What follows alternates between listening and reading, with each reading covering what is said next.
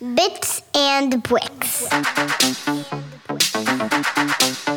Welcome to Bits and Bricks, a podcast about all things LEGO games. I'm Ethan Vincent. And I'm Brian Crecente. Together, we look back at the rich 25 year history of LEGO games, chat with early developers and seasoned studios who have all tackled the creation of video games for one of the most popular and respected toy companies in the world, the LEGO Group.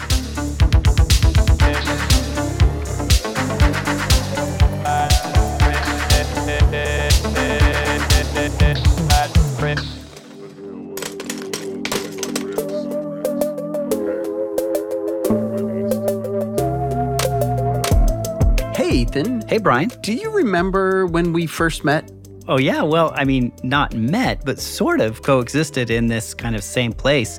Uh, we were at NetDevil during LEGO Universe development, and I think you came to a playtesting event with your son. I did, you're right. And you captured video of me grabbing a soda from the work fridge, uh, sort of like I was Bigfoot Yeah. tromping through the woods of upstate New York. Yeah, you felt very comfortable there, to say the least. That's good. I'm still confused why that was a thing. yeah, yeah. I mean, everyone was so excited. It was a kind of a really exciting time, too. Yeah, but you know, the real reason we were there with a bunch of other kids and their dads and or moms was to play test this early build of Lego Universe. Yeah, and boy, did they do a lot of that. I mean, play testing on LEGO Universe was everywhere, and they would have regulars that would come and play and just be engaged and watch how they would, uh, you know, progress in the game. It was pretty involved. I remember that. Yeah, so if people listening don't know what this is, what playtesting is, it's basically the idea here is that you bring in a bunch of people who you hope will eventually buy your game or download your game, and you have them play it early on and give you some feedback. Uh, now, this shouldn't be confused with another thing that game developers do, which is quality assurance testing, which is basically they have a group of people in house who will play the game over and over again looking for bugs and trying to sort of fix problems that may happen during gameplay. So, uh, playtesting uh, in the game industry actually goes back to 1976, and Atari, one of the you know early companies out there making video games, it's believed that what they did was uh, they were essentially the first company to hire a person who was a user research employee, and that was Carol Kantor. Uh, these days, just about every studio does this, but I have to tell you, Ethan, I can't think of any other studio I've ever talked to who seems as invested in playtesting as Lightbrick Studio. Yeah, that's so true. And, you know, in case you've forgotten, listeners, Lightbrick Studio are the developers that spun off the Lego group and developed the delightful Lego Builder's Journey for Apple Arcade. Exactly. And we did a whole episode about that earlier this year. So uh, you should definitely, I think, have a listen. We'll wait here while you do just that. for an hour, right? Just just an hour. yeah, I, well, okay. I mean, they can pause and pretend that we're just sort of standing around for an hour and waiting. Okay, and we're back, right? Isn't that how we would come back in? That's good. Yeah, exactly. and we're ready to dive into today's episode, which is all about Lightbrick Studio and just how big a role playtesting plays in the future. To quote Lewis Carroll, let's begin at the beginning. Lego Builder's Journey launched on December 19th, 2019, as an Apple Arcade exclusive on iOS. And people loved it. They loved it so much that Lightbrick decided they should bring it to more people and more platforms. So this summer, the studio brought the game to the Nintendo Switch and Windows PC. But it wasn't just a straight port. Karsten Lund, CEO and creative director at Lightbrick Studio, walks us through what the new versions brought with it and why. I think one of the biggest, you could say, input we got from users across the world was that they loved the experience, but they really wanted a little bit more of it. So obviously there was a few other adjustments we wanted to make to the gameplay and to the input system and all sorts of stuff and fix some bugs. But I think the biggest thing is we wanted to make it a little bit bigger for players to to be able to enjoy it again. So we've actually roughly doubled it in size.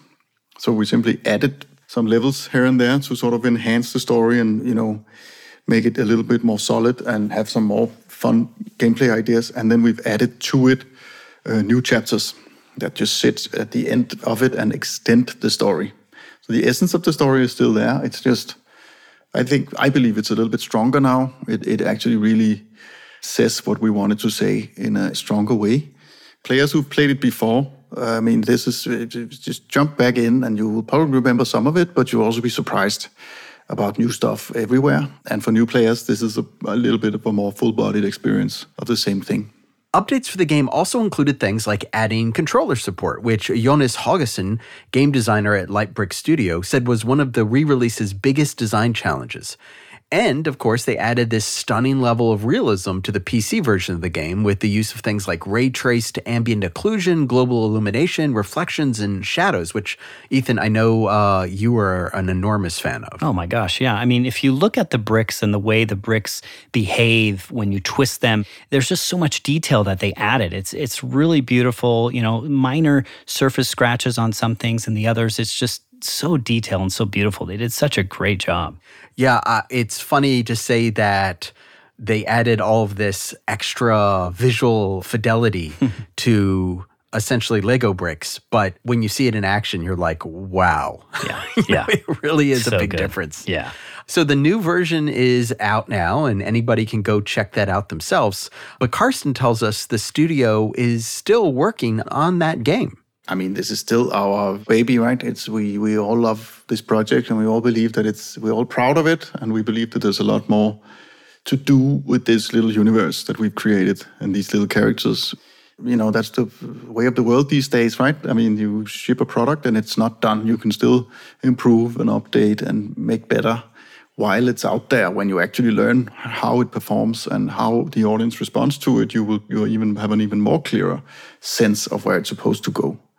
I mean, that said, obviously we want to move on as well. We want to make new things because that's where we learn a lot more. But definitely, I mean, the ray tracing project was perfect for our, uh, you know, our mission of very high technology. We all saw that this would be a an awesome application of that technology because everybody knows what a brick looks like and what a, what a Lego model looks like. So that point of reference for what reflecting shiny plastic looks like is just so clear in people's minds. So you instantly connect to it when you see it. You're like, "Ooh, I get, yeah, that that feels and that looks real." So for us, that was a very fun experiment and a very sort of uh, uh, there was a lot of things we needed to learn and build to get there in the end. So that's what we're driven by to try these things, try these sort of uh, interesting new endeavors. We're looking at ways of being a little bit more creative with Builder's Journey. As the Builder's Journey team was wrapping up work on the new build of the game this spring, others at the studio, which has 14 employees, were starting work on the studio's next game. Karsten said that overlap between the old and the new is actually pretty common at game studios. Yeah, you could say that while we were packaging up and finalizing this Builder's Journey update, some of the designers actually started working on the new new stuff. So that happened as with an overlap, and as it should be. I think that's always the what you want to do, right? You, if you, I always say that if you have designers actually having something to do in these very late stages of a development process, you're in deep trouble, right? Because uh, it really needs to be stable with no changes uh, made to the actual core design while we try and finish it up. So that's a great way of sort of segueing into the next project, having designers try new things and experiment with the new prototypes while the the big project is being closed and shipped. That prototyping process started with the designers at the studio brainstorming over several weeks and playing around with small projects. Designer Haugesson said each of those little projects built off of what came before it, helping to shape new ideas and bigger experiences as they move towards the studio's next project. Yeah, it was a, a roundtable sort of discussion where everyone could chime in and we all just discussed what we liked about individual projects and how we were going to staff them going forward. I mean, uh, we were going basically all the way back to basics, not really reusing uh, anything for the sake of making something that smelled like Builder's Journey, but really just uh, kind of refiguring out what, what is it that we as a studio would like to produce.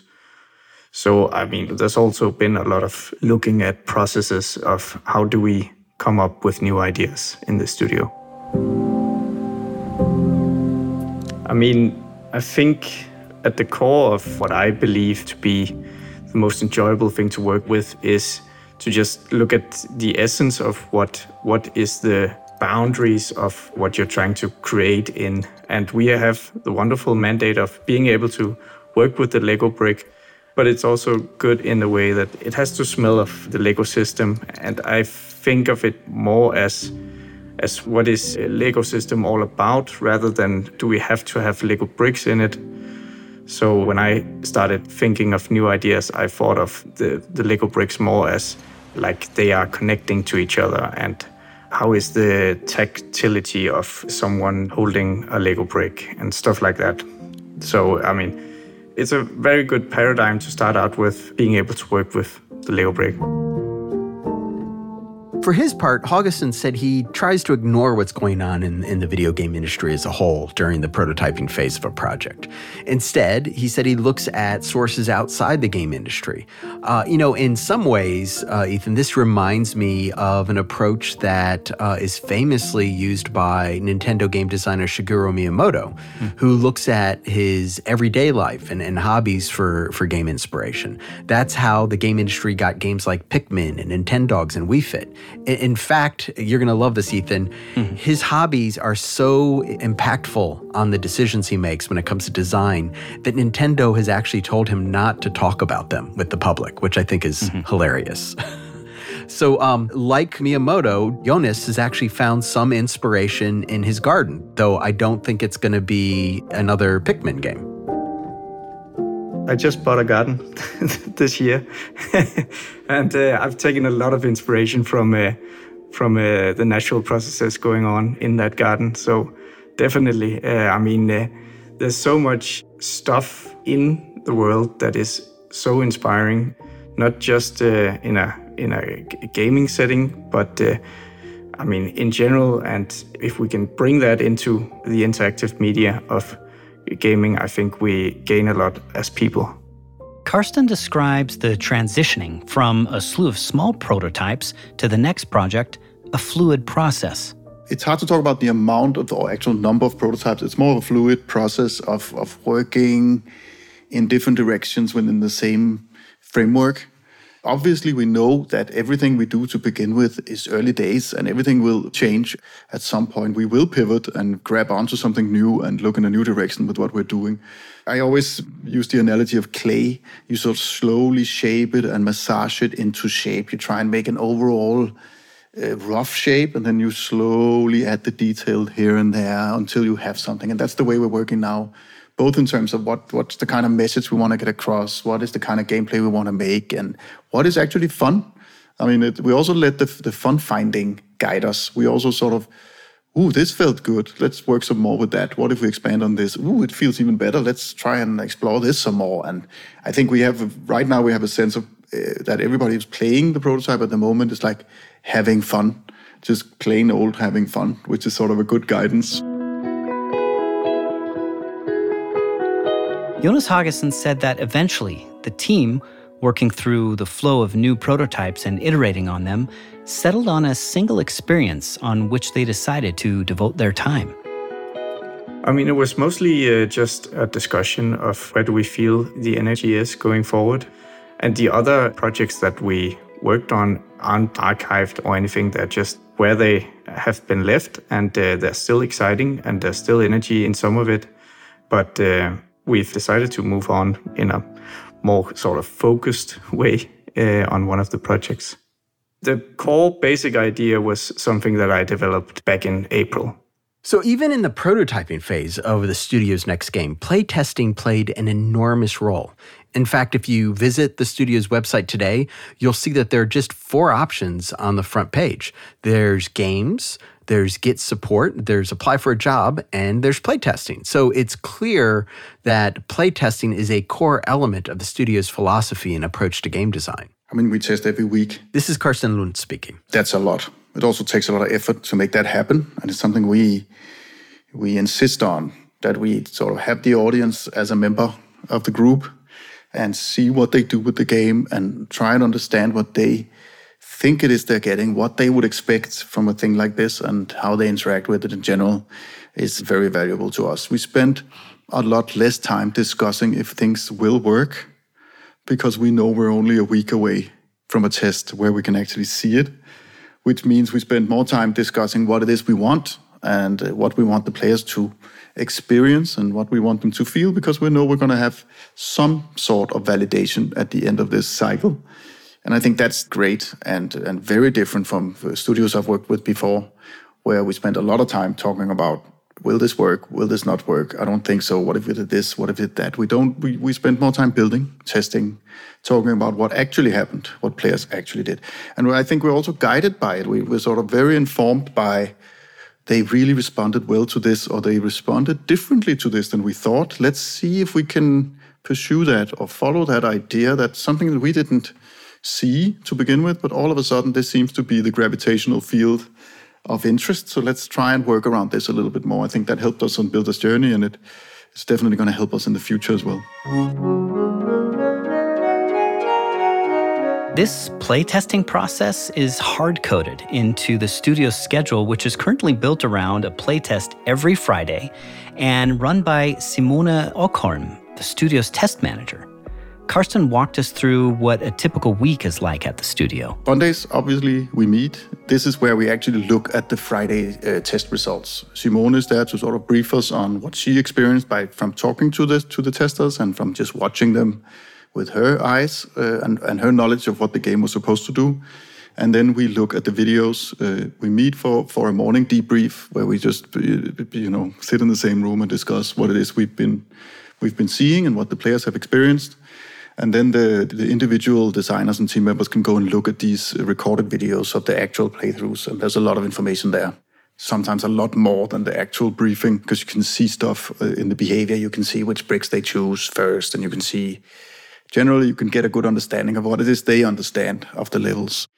And then we we just have a quick huddle in deciding what it is we want to do next. Uh, the, the, Monday is definitely where we make the decision for what the week is going to do, and then we work throughout the week up until Thursday, where we make a build, and we meet at the very last, uh, you know, hour of Thursday, and we all play together to test. Obviously, if it works, so we're sure that the test is going to go well on Friday, but also to get the opinion of the people on the other teams and just to see how it plays, to get a feel for it. We, we catch some bugs there, and we sometimes there's stuff we want to fix, and sometimes we will know, you know, where, what to focus on in the actual test. And then on Friday, Simone is welcoming the people coming in, and they start playing the prototypes. We started working a little bit with sort of a, a, can you say a thesis for what it is we actually want to understand, so we can pursue that when we talk to the to the players afterwards. But usually it's more nonverbal and open ended. We just have them play around with what we've been doing, and then talk to them afterwards, and that's that's super valuable. Simone runs everything about testing at the studio. That means everything from recruiting the testers for each week's session, to facilitating the tests, to briefing the testers to, to, to, come up with insights for each session, and then creating and presenting the findings of the tests every single Monday. She also spends some time doing QA work. It's a lot, especially given the unusual frequency of the playtesting. Yeah, so um, in the moment we test every Friday. So we invite like between four to eight players into our studio. So they're actually here physically and meeting us face to face. We welcome them into the studio and then they have to sign a non disclosure agreement. Then we actually just get them started to play and they play our game or the latest prototype. And then I interview them afterwards. We record video of the game interaction. Then, like, I have until Monday to actually go to all the input we got on Friday, and then I present it to the rest of the team, and we all like discuss like what happened at this test, and the game designers also get a chance to see the videos from the test, and we can all discuss like what do we see at the test and how should we go on from here. The current playtesting process was refined during the development of Builder's Journey, Simone said.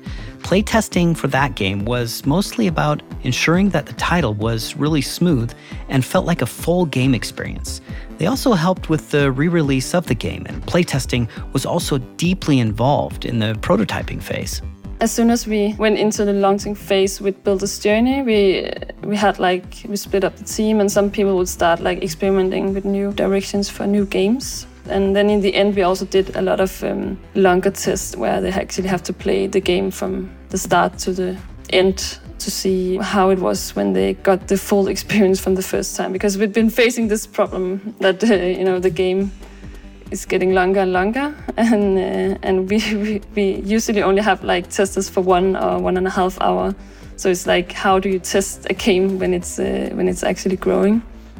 And even though it's actually one of the things we've been criticized about in Builder's Journey, that it's uh, too short, it's actually been um, a problem that we're facing. That it's um, it's hard to test a game when it's uh, when it's getting longer, and that's something we're gonna face in the future as well. Because hopefully we're gonna make games, more games that is like even longer experiences. Um, so for the last few months, we've been um, kind of yeah in this experimental phase, and we actually had the testers because we were like giving them four different prototypes. Sometimes, like one tester would come in, and we will give them uh, like 20 minutes on uh, each little prototype, uh, and trying to evaluate all experiments in that way. I mean, we're we're hoping for the testers to surprise us actually you know to also make us see some stuff we didn't saw ourselves uh, of course we have like assumptions and ideas of what we think they will say and what we think they will like but um, the best tester usually when when they come up with something that we didn't see it in thought about but i think in this experimental phase it's also about like actually trying to see like the reactions of the players when they play the game. What is fun? it's all about like finding the fun, right? So, Brian, back before the pandemic, I was actually able to go to Lightbrick Studio. Now, this was in their old offices in uh, Copenhagen, and you came into the entrance, and then they basically had one kind of uh, larger room they shared.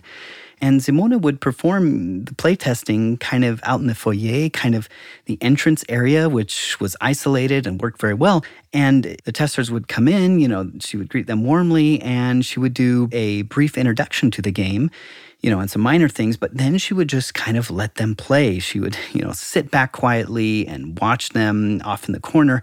And you could just tell she's done it so many times. And when you and I both talked to her, she mentioned, you know, how this weekly experience always delivered interesting insights and breakthroughs.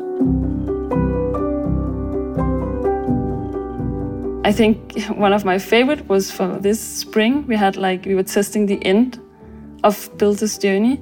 And it was one of our last tests before actually launching the new update to Builder's Journey, where this uh, tester, he was like starting to, like getting really emotional and he was like almost crying and he was like, he had he had to stop and tell me about uh, how uh, this just it reminded him so much about himself as a little kid playing with his dad and how uh, he was getting really emotional about it because his own dad died from cancer in a young age. And so it was just so beautiful for him. So it was this uh, really emotional moment with a tester where it was like, okay, now we are getting there with this. Now we are starting to see something with the story as well. Among the challenges Simone faces when chatting with the playtesters after their experience is one that I think a lot of people would run into, and that is this idea that perhaps these people who have come to, you know, to this event being put on by a studio working with a beloved toy company may just tell those people exactly what they think they want to hear. So I think it's up to her to sort of get through that and get a better sense of what they really feel. They also run into, I think, a, a, really famous problem that the studio refers to as the faster horses problem.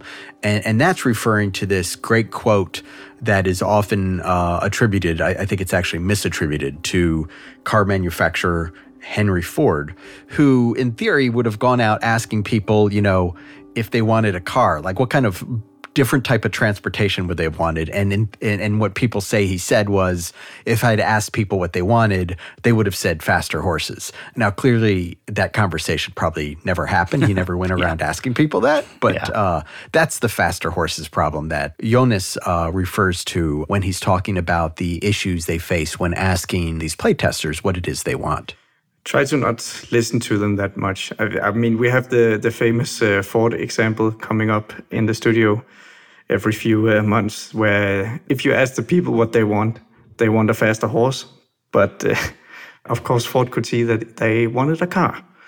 And uh, that's the same thing we're trying to do, where when we see someone being frustrated of uh, a particular mechanic, we don't necessarily listen to their suggestions. We try to uh, figure out why are they frustrated and what is the reason for the frustration and how can we turn that into something that's uh, a bit more enjoyable or get rid of it. So it's it's about really uh, finding out not what they're saying but what they feel. I don't think we've ever followed them. This is Karsten Lund speaking. I think what happens sometimes is that we realize that we can't get them uh, to a place where we want them to go, and we just say, okay, fair enough. We'll leave it at that, or we'll we'll try something else. Uh, this doesn't work. I don't think we listen to the audience in a way of this is not the experience we want them to have. And sometimes they ask for something, but we know that they are not sure that they really want. Right? I think we talk a lot about creativity and the blank page, and a lot of people in general talk about freedom and completely open endedness.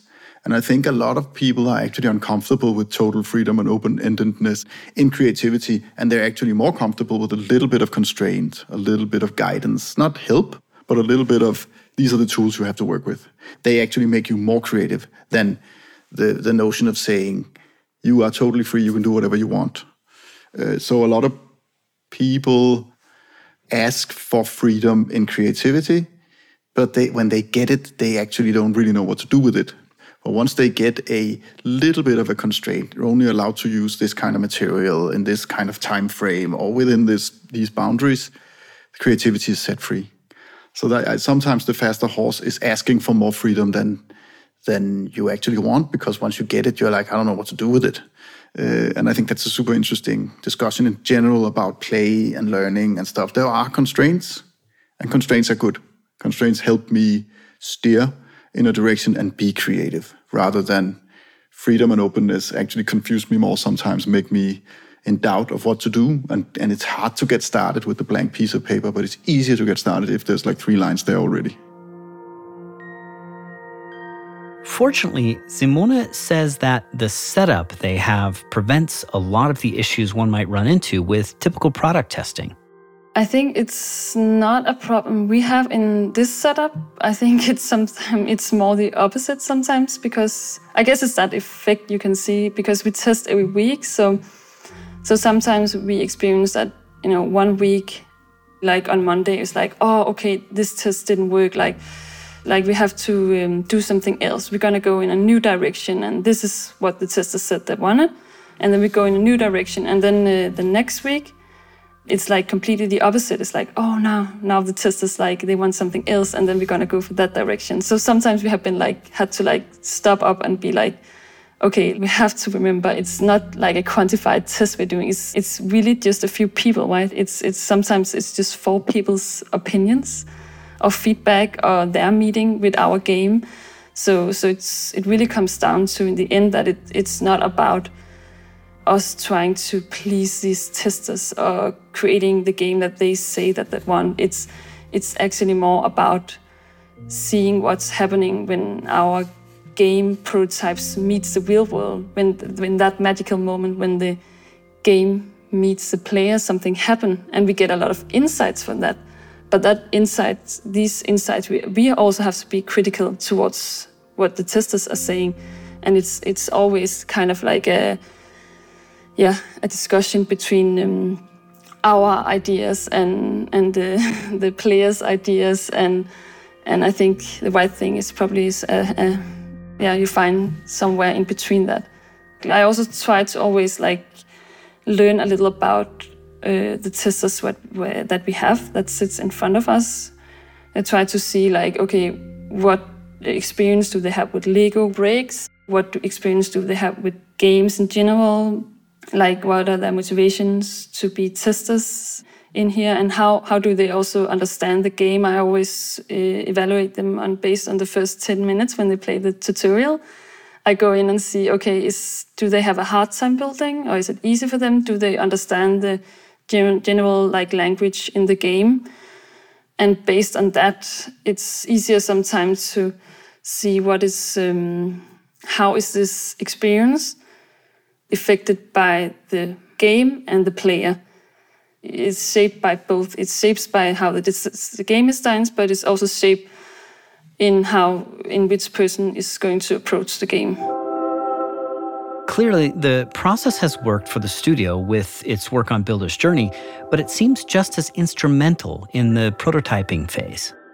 This Monday, we went into the test for this Friday, being a bit like seeking a direction. We didn't really know, like, we had something which was really loose, and we wanted to see, like, where can we go with this? So we created some task and we asked them to do different things.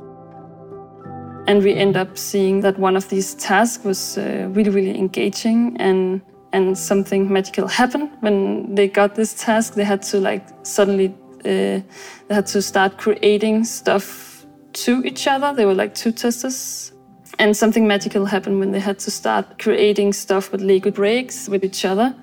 So based on that, this Monday we decided to actually, for the next two weeks, trying to go and explore that direction and actually design a game around that. We learn a lot from them by observing them playing, and we also listen a lot to what they're saying, how they feel about the games that we give them. Yeah, so we listen and we observe, and we learn a lot from that. And from there on, we kind of merge that with our own values and our own ideas, and that's what makes a game in the end. While it's a core part of the studio and Simone's job, she actually said she is still surprised that Lightbrick remains committed to the frequent playtests. Every like every week, I'm I'm a bit like, oh, it's the same. But then when I show up on Friday, it's always something new, even though it's the same game that we've been tested for such a long time. I'm really, really surprised that it's always showing up new stuff in the test, and people are so different. and they come in with such different mindsets and perspectives. And it's really interesting to see um, how they approach the game because it's always with a new mindset and they always have like new ideas about the game. The designers are big fans of the testing, both because of the information they receive from the players, but also because of the motivation it provides. Jonas explains. I mean, there were weeks where it was more just uh, like we do the test because we have to have the process and we have to have the thing uh, blowing down our, our necks. And we still gained a lot from all those early tests. I mean, you can always extract something from someone not being able to do something. If it's a, a, chaotic experimental mess, then you don't have a hard time figuring out why it's not working. But there's still like small little nuances that you will get from uh, even the early stages of everything. So, I mean, it's always beneficial to get someone to test your game, no matter what stage it's in. Perhaps the biggest challenge the studio runs into with its weekly playtests is ensuring that playtesters actually have something stable enough to test. Karsten thinks that because of that, the, the process is a healthy one for the studio to engage in. But he has been weighing the possibility of changing things up a bit. It sort of means that the games we make are pretty stable, actually. They work often. we can't wait for a very long time where they don't work so I think uh, usually we go pretty cleanly through, you can say, submissions and, and delivering of code to, to the platform holders because of our weekly test. We have to fix a lot of things to make the games playable and stable and working for the tests. So, so in that sense, I think it's good for us.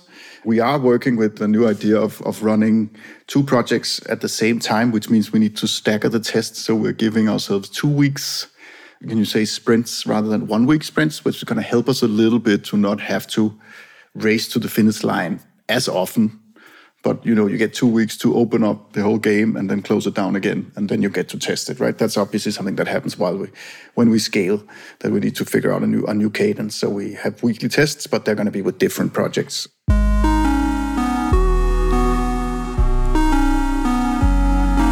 While the first game for a new studio is incredibly important, the second can be, in many ways, more stressful for the team to lock in.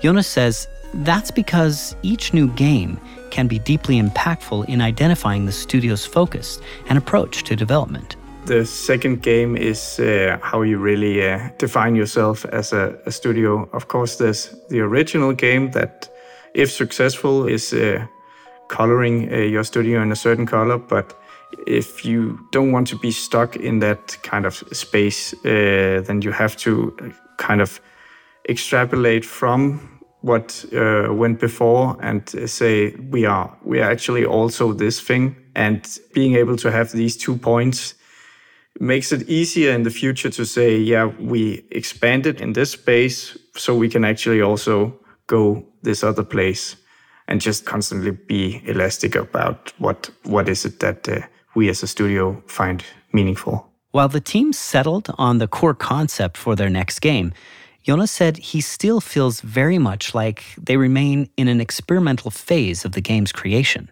Well, I mean, uh, if you uh, asked me uh, five months ago of where we were with uh, Builder's Journey, I think I would have been able to say, yeah, we are kind of also still in a prototype phase.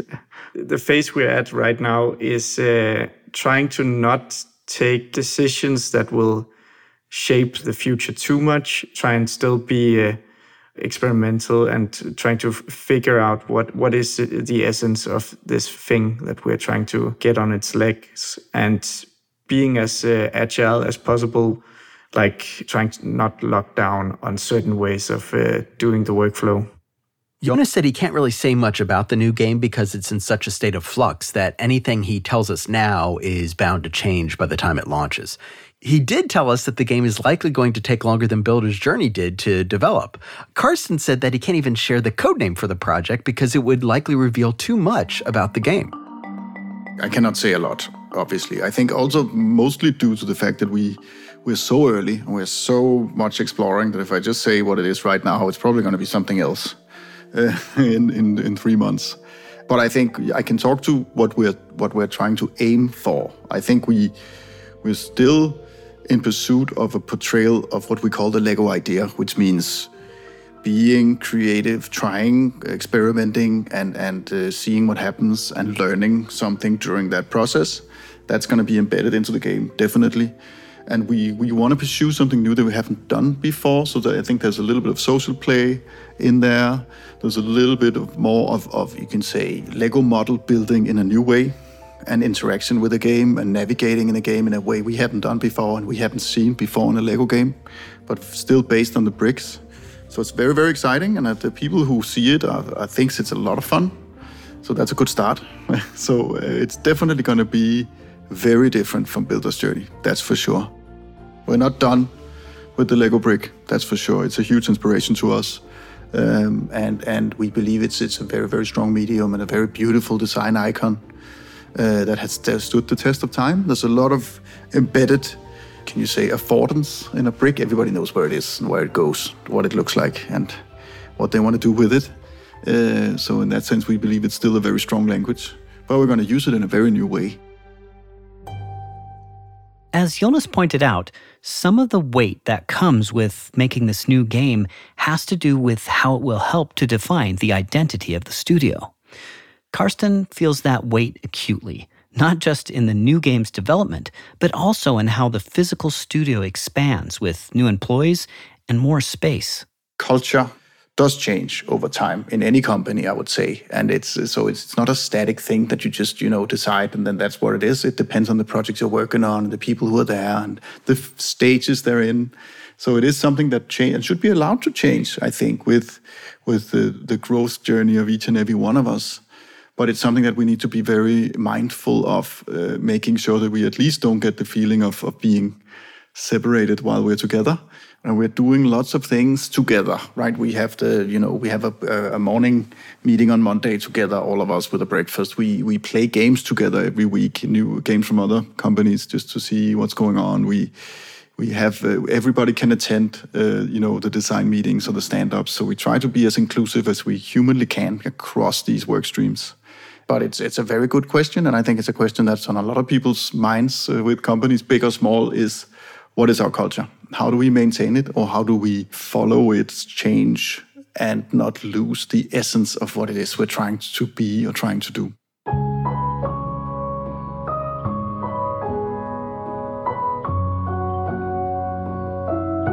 For Karsten, ultimately, that means staying true to the studio's formative vision. A vision that means learning how to deliver the Lego idea in new and interesting ways. I think a lot of people connect with the core idea and, and understand the the sort of uh, can you say the message and and feel that uh, nostalgia that uh, you know a lot of people feel when playing this game about you know um, are we playing enough with each other these days and remembering back to when we did play somehow.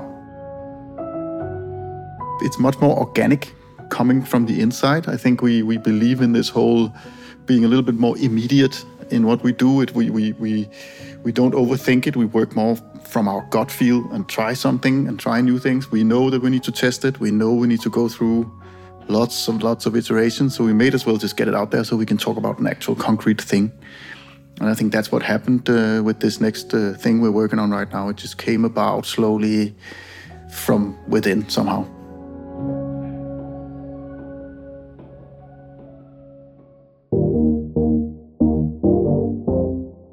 Bits and Bricks is made possible by LEGO Games. Your hosts are Brian Crecente and Ethan Vincent. Producing by Dave Tack. Our executive producer is Ronnie Scherer. Creative direction and editing by Ethan Vincent. Research and writing by Brian Crecente. Art direction by Nanan Lee. Graphics and animations by Manuel Lindinger and Andreas Holzinger. Mixing and sound design by Dan Carlisle. Opening's child voice is Milo Vincent. Music by Peter Premer, foundermusic.com, and Henrik Lindstrand from the award winning game LEGO Builder's Journey, which you can play on Apple Arcade, Windows PC, and Nintendo Switch. We'd like to thank our participants, Jonas Hagerson, Karsten Lund, and Simone Ockhorn. We'd also like to thank the entire LEGO Games team. For questions and comments, write us at bitsandbricks at lego.com. That's bits, the letter N, then bricks at lego.com. And as always, stay tuned for more episodes of Bits and Bricks.